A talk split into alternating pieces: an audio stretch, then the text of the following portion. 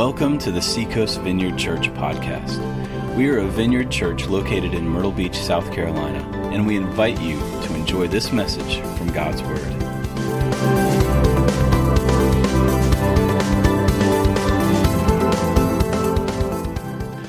Good morning. Good morning. That was Hardy. Good to see you. Well, welcome to Seacoast Vineyard Church. I want to give a warm welcome to anyone who hasn't been to church in a long time. Maybe your friend surprise brought you. You thought you were going to brunch, and then you, your friend said, Hey, detour 27th Avenue North, let's go to church. So I just want to say welcome. We have been expecting you, so we are glad that you are here. I also want to say a warm welcome to our Facebook Live guests. We are now streaming the 9:30 service live via Facebook. Now that doesn't mean you watch this in your bed. That doesn't mean you miss out on this communal experience, right? Because you can't recreate community online. But it's now live for our friends who maybe want to be introduced to Seacoast Vineyard Church on Facebook. Well, I'm assuming you got an extra hour of sleep last night, right? I'm just curious, what are some things that maybe you did in your extra hour? I'll be honest, I slept, but you slept? Did anyone go on a run? No. No one worked out in their extra hour? Did anyone read? No. Okay, the readers are over here. Okay, the sleepers are maybe over here and over here. well, I'm assuming you are well rested because we are about to get into week two of our brand new series called The Grand Reversal. And so, if you are just joining us, we are going through the book of Esther. And if you have never read the book of Esther, I once heard a friend say, it's kind of like The Bachelor meets The Hunger Games. this stuff is pretty brutal. It's violent, it's sexual, it's all of the very real things. So I'm going to give you a quick backstory. You ready? Buckle up. Okay. Esther and Mordecai, they're living in Persia. We have Esther, who was probably about 15 entering the story. Mordecai is her cousin, who adopted her when her parents were killed. So they are living in Persia and they are Jewish all of the Jewish people are in exile, scattered across throughout the empire.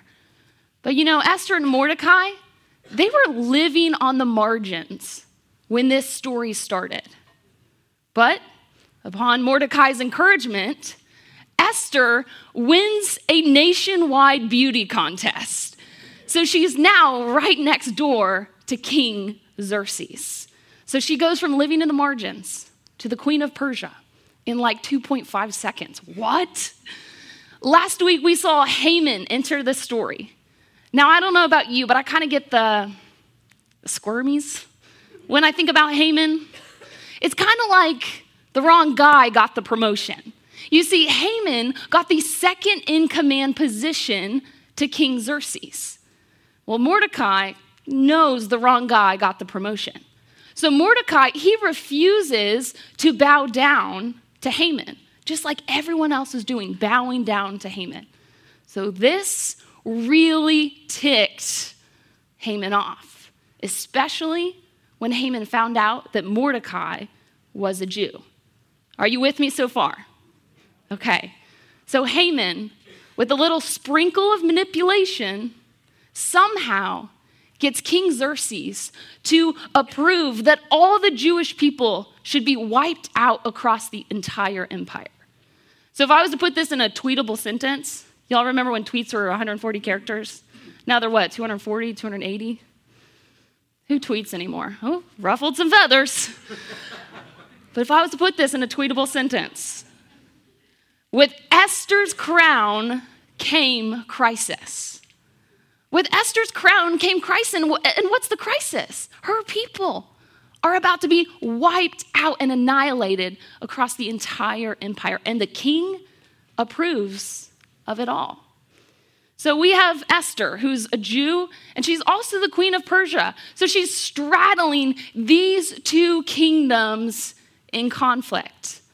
Can you talk about a defining moment in Esther's life, yes? So I want you to think about your last defining moment. When was it? When was your last defining moment? Maybe it was graduation. Maybe you fell in love. Maybe you bought a house for the first time. Maybe you experienced success or you experienced failure. When was your last defining moment? But you know, when I think about those defining moments, is it really the mantle with the trophy on the mantle or the framed degree on the wall?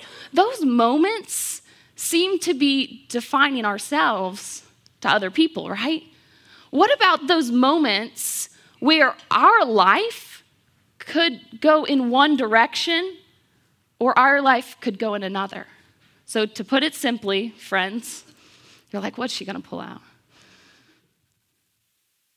Our defining moments are like a fork in the road. Our defining moments are like a fork in the road. It's one of those times where, depending on the moment and how you react to it, your life could go in one direction or your life could go in another direction.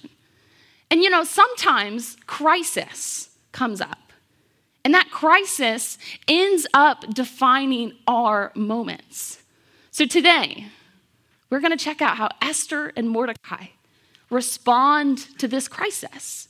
And we're just going to pick up some helpful tools along the way. Sound good? All right. So if you have your Bibles, can you turn to Esther chapter 4? You're in luck, it'll be on the screens. So here we go, picking up in Esther chapter 4, verse 1. When Mordecai learned all that had been done, he tore his clothes, put on sackcloth and ashes, and went out into the city, wailing loudly and bitterly. But he went only as far as the king's gate because no one clothed in sackcloth was allowed to enter it.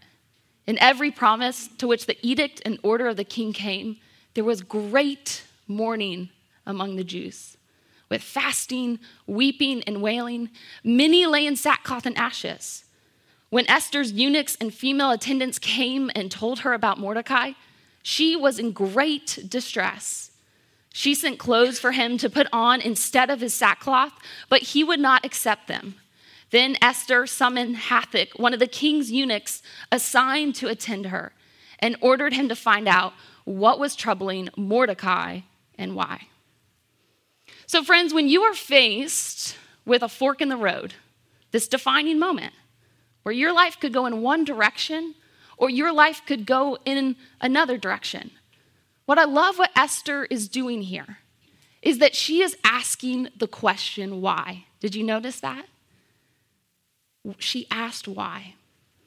You see, Esther only became aware of her predicament when she heard about her cousin's weird behavior. Wearing sackcloth was not a style choice. To Esther's credit, she would have known that Mordecai was mourning something. She would have known that Mordecai was upset about something. But Esther also does not assume she has all the right answers. So she addressed the symptom first by sending Mordecai clothes. And it was only after Mordecai refused those clothes that she inquired about the root. So, Esther, I can just see her wondering, what's wrong with my uncle? Why is he mourning? Did someone in my family die? Did someone that I love pass? I really don't want to see him like this.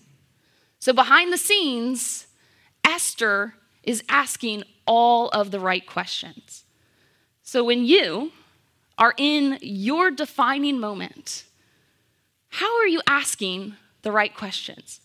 Are you even asking questions to begin with? So, I'm gonna draw an illustration for you that I heard via Tim Holt that Tim heard Rich Nathan, a vineyard pastor in Columbus. Now, Tim heard this about 20 years ago, and, and I just heard this. So I'm going to put my own spin on it. Sound good? All right. So here we are in life. This is our life called a wall. And here is a ladder. We all are climbing different ladders in life.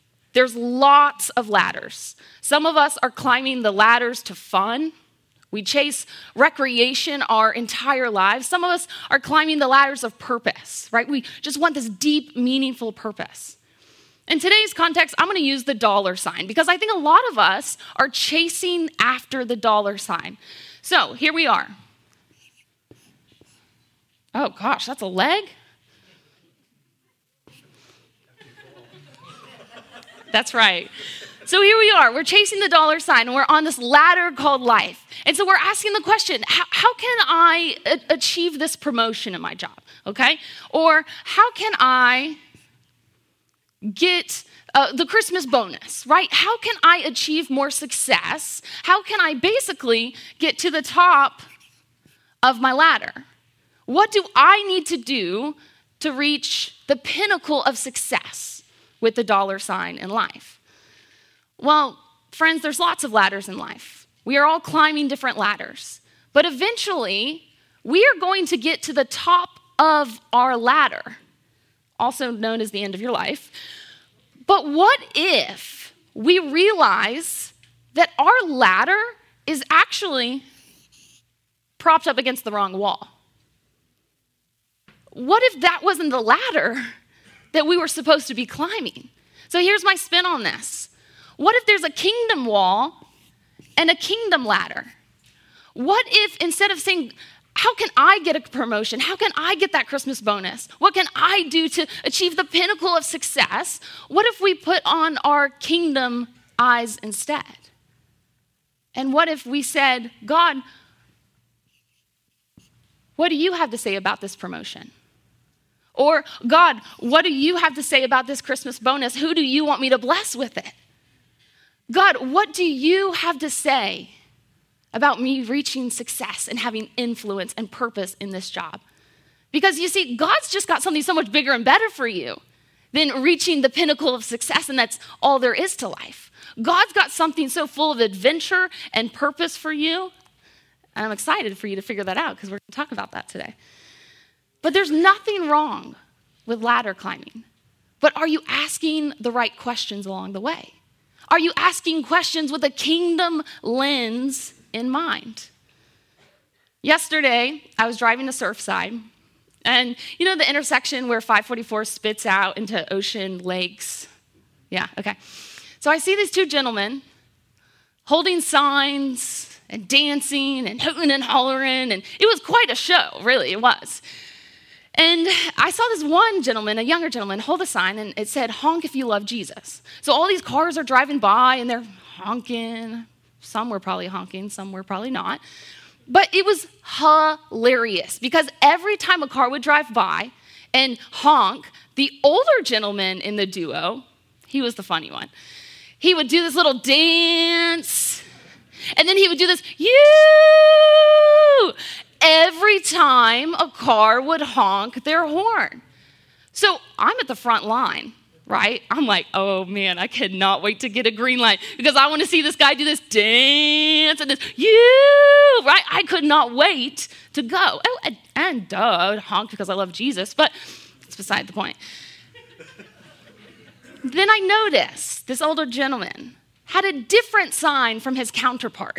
It didn't say honk if you love Jesus. In fact, his sign just blatantly said, Where are you going? Where are you going? He had other signs that would make sense in the context from scripture and stuff. He didn't mean, Where in Surfside am I going? He meant, Where are you going, heaven or hell? Where are you going? And you know, I think that guy had the wrong question on his sign. Because as followers of Jesus, have we just been saved from hell, right? Have we just been saved from a get out of hell free card? Or have we been saved for something so much more as followers of Jesus? That guy had the wrong question on his sign.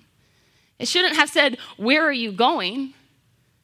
It should have said, What are you doing with the life that you have been given? Friends, when we are facing our defining moment, are we asking questions along the way? And, are we asking the right questions along the way?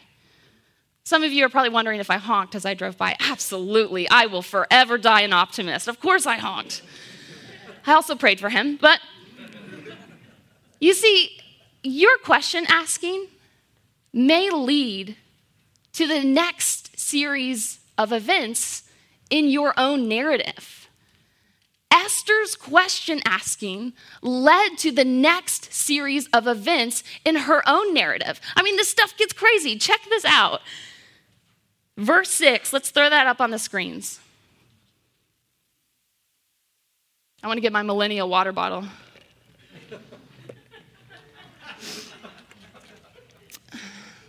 All right, verse 6. Here we go. So Hathach went out to Mordecai in the open square of the city in front of the king's gate. Mordecai told him everything that had happened to him, including the exact amount of money Haman had promised to pay into the royal treasury for the destruction of the Jews. He also gave him a copy of the text of the edict for their annihilation, which had been published in Susa to show to Esther and explain it to her. And he told him to instruct her to go into the king's presence to beg for mercy and plead with him for her people. Hathach went back and reported to Esther what Mordecai had said. Then she instructed him to say to Mordecai, All the king's officials and the people of the royal provinces know that for any man or woman who approaches the king in the inner court without being summoned, the king has but one law that they be put to death unless the king extends the golden scepter to them and spares their lives. But 30 days have passed since I was called to go to the king. So imagine you're Esther in this moment. Imagine you are her and you get this piece of information. That's a whole lot to process, yes? Somehow, Esther does not know that her people are about to be wiped out. So that news naturally just crippled her. And so that lofty idea of going before the king unannounced, you, you can pick up on that. She goes, Yeah, Mordecai, that's a great idea. Uh, yeah, I'm going to go before the king unannounced, just drop in on him and just say, Hey, spare my people. She sees the scepter and she also sees the dude holding the axe. Okay? She says, Mordecai, that's a great suggestion, but no thanks. I'm out. All hope is lost. Or was it? Or was it, friends? Because God, God has been the silent actor throughout the entire book of Esther. You see, God's story will prevail. Even if Esther misses her cue of opportunity here in her chapter 4. And some of you here today feel like you've missed your cue of opportunity in your own chapter 4. Well, there is good news, my friends, that you do not have the last word, that God's purposes will be accomplished, even if you feel like your faithlessness is not there. God is so committed to his purposes. He is so committed to that. And that's the good news is that he offers forgiveness through his son Jesus. And he offers us hope and a purpose. Even if we feel like we have missed our cue of opportunity in our own chapter 4. Well, guess what I just did for you guys? I just reframed the weight of your regrets through the lens of the gospel. And that's exactly what Mordecai is about to do here for Esther. He's about to reframe her situation. Some of you are here today and you just need your situation reframed. You just need to see it through a different lens today and check out what Mordecai does for Esther here in verse 12. This stuff is so good, y'all. It's blowing my mind. All right, verse 12. When Esther's words, remember her they were filled with fear, were reported back to Mordecai, he sent this answer Do not think that because you are in the king's house, you alone of all the Jews will escape. For if you remain silent at this time, relief and deliverance for the Jews will arise from another place. But you and your father's family will perish. And who knows but that you have come to your royal position for such a time as this. So, Mordecai, he took this terrifying reality and he reframed Esther's position. He says, Hey, Esther, God didn't put you as queen because your pension is going to be awesome. God put you as queen for such a time as this. So when you are faced with a fork in the road, the second question I have is Who is your Mordecai? Who is your Mordecai? You see, Mordecai is the one who helps reframe Esther's situation. He's saying, Hey, Esther, I know you are at a critical crossroads, and I know there's high emotion, and I also know that you probably can't see outside yourself. So let me reframe the situation for you. So, my question for you is Who is your Mordecai? Who is reframing your moment for you? When I think about the Mordecais that have been in my life, I think about the people that have been in close proximity to me. They have either been in my community or in my context, right? There's trust there. When I think about Mordecai's, I think about those people who haven't had an agenda for my life, but they trust Jesus with my life. When I think about Mordecai's, I think about people that have gone before me. People that have put their life on the line before they ask me to do the same thing. If you noticed, Mordecai hung outside the king's gates, like through this whole narrative. He was just waiting and listening, hoping he'd get some sort of morsel about Esther so that he could pray for her. You know, when Haman was promoted, second in command to King Xerxes, and Mordecai refused to bow down to Haman, Mordecai totally knew that was a death wish. He totally knew. Because Haman, he could have sent his guards out right in that moment and killed Mordecai. It was as, as if it was this prophetic act of Mordecai saying, Hey, Esther, I want to ask you to do the same thing down the line. Maybe you're here today and you don't have a Mordecai. Well, friends, that's where the importance of small groups come in. Small groups are intersection spots where we can connect with people, where people can speak into our lives. Friends, without Mordecai, Esther just downright misses her moment. Without our Mordecais, we miss our moments. I think about my young professional small group. Some of them are over here. They're so great. They're full of 20 and 30 year olds that just love life and they love Jesus. But I think about that small group, how they have helped me not miss out on my moments. You see, God has had me in some weird and unsettled seasons and places recently. And it kind of was like I was playing Marco Polo and no one was saying polo back. That's what it felt like. It was just, I guess you call it transition. I will say, God does his best work for us when we are in transition. That's another sermon for another day, though. But my life had felt so unsettled, and it just felt out of whack. But as I look back with spiritual eyes, I see that God was doing this divine orchestration. And He had all these people lined up for such a time as this to speak into my life. And I am forever thankful for those people that God has used to be my Mordecais in those moments. God was doing his thing. It didn't look like it then. it didn't feel like it then. I'm like, Marco, right? But God used those Mordecais to reframe my situation.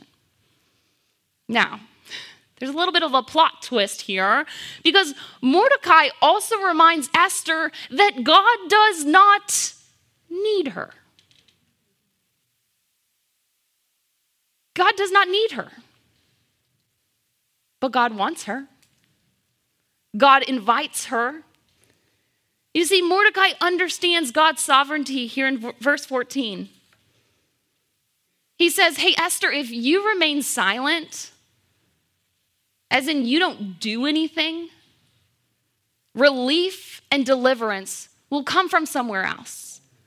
God doesn't need us, but God chooses us. Do you get this? And He doesn't let us off the hook. He's saying, Hey, I'm inviting you to step up, and you can choose to step up or you can choose to bow out. You see, God's purposes will be accomplished no matter what you choose to do. To do. I just think we're going to miss out on the blessing of that. Because if I have a neighbor in my neighborhood that needs help, God sees that. And, and I can either choose to step up or bow out. God knows that neighbor needs help. And if I choose to bow out, he sure as heck is going to send another neighbor to go help out that neighbor. And I would have missed out on that blessing and opportunity. I love Mordecai's understanding of God's sovereignty here. Well, let's check out Esther's response to Mordecai. You guys ready? It's going to be good. All right, here we go. Then Esther sent this reply to Mordecai Go gather together all the Jews who are in Susa and fast for me. Do not eat or drink for three days, night or day. I and my attendants will fast as you do. When this is done, I will go to the king, even though it is against the law. And if I perish, can you finish at church? I perish. I perish. Can't you hear Esther taking a deep breath? All right, church, we're going to take a church wide deep breath. Ready? Hold it at the top. Okay, let it out. One more time. Hold it at the top. Let it out. I can just hear Esther taking a deep breath. A deep breath before she says these words. The word perish here, it occurs more in the book of Esther than it does in the entire Pentateuch. That's the first five books of the Bible. So it feels like danger is definitely lurking around every corner. But despite the danger lurking around every single corner, can't you hear the faith kick in with Esther's voice? Can't you hear the courage just kick in? Now, notice she doesn't go on this mission alone. She says, Hey, Susa. Go fast for me. We know prayer and fasting go hand in hand. So she's saying, Hey, go pray and fast for me. I will do the same thing. And when it's said and done, I will go and do the right thing, even if it costs me my life. It was for such a time as this moment that Esther does something radical. She was forced to choose between identifying herself as the Jewish people or being absorbed into the collective. Because no one in the court, not even King Xerxes, knew she was a Jew. So that would mean revealing her identity as well. So, friends, wherever you are in life, did you know you are not just in that place for you? You are not just there for you. You are not in Myrtle Beach with a great job collecting a paycheck just for you. You are not living in those neighborhoods to live out the American dream just for you. God is not against those things. God loves to give good gifts. But you are not in just those places just for you. You see, God's just got bigger and better things in mind. He's got a bigger and better purpose and mission in mind for you in those places. So, our last one when you are faced with a fork in the road, where has God positioned you? Where has God positioned you? So, what places are you in? Maybe it's your work environment, maybe it's your family. Maybe it's your friend circle, but where has God already positioned you? Could you be there for such a time as this moment? Could you be there for more than just yourself?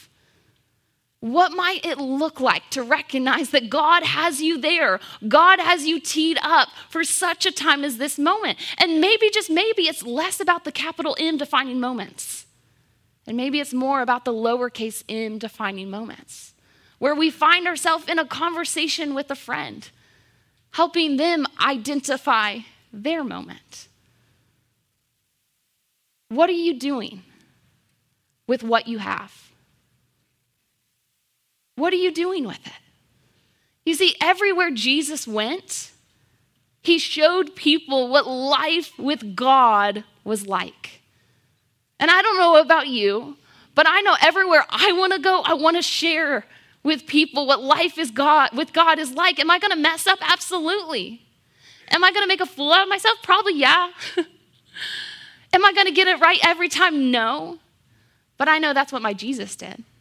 Everywhere he went, he showed people what life with God was like. And I know I want to do the same thing. So, what would it look like for exactly where you are at to show people what life with God is like? Maybe your first step is a prayer of openness. God, I have no idea what that even looks like, so show me. He loves that. A prayer of openness. My friends, God doesn't need you to accomplish his purposes, but God wants you. He's inviting you to help him accomplish this greater picture. So, when we're faced with a fork in the road, what questions are you asking? And are you asking the right questions? with a kingdom lens in mind. When you're faced with a fork in the road, who is your Mordecai? Who are those people reframing those moments for you? And lastly, when you are faced with a fork in the road, where has God positioned you? Where are you already that God wants to do some moving and shaking around you? Would you pray with me? Thanks for listening to the Seacoast Vineyard Podcast. We are a vineyard church located in Myrtle Beach, South Carolina, and you can learn more about us by visiting seacoastvineyard.com. If you need prayer, you can call us or email care at seacoastvineyard.com. If you feel called to support us financially through a one time or recurring gift, please click on the Give tab at our website or text any amount to 84321 and follow the prompts.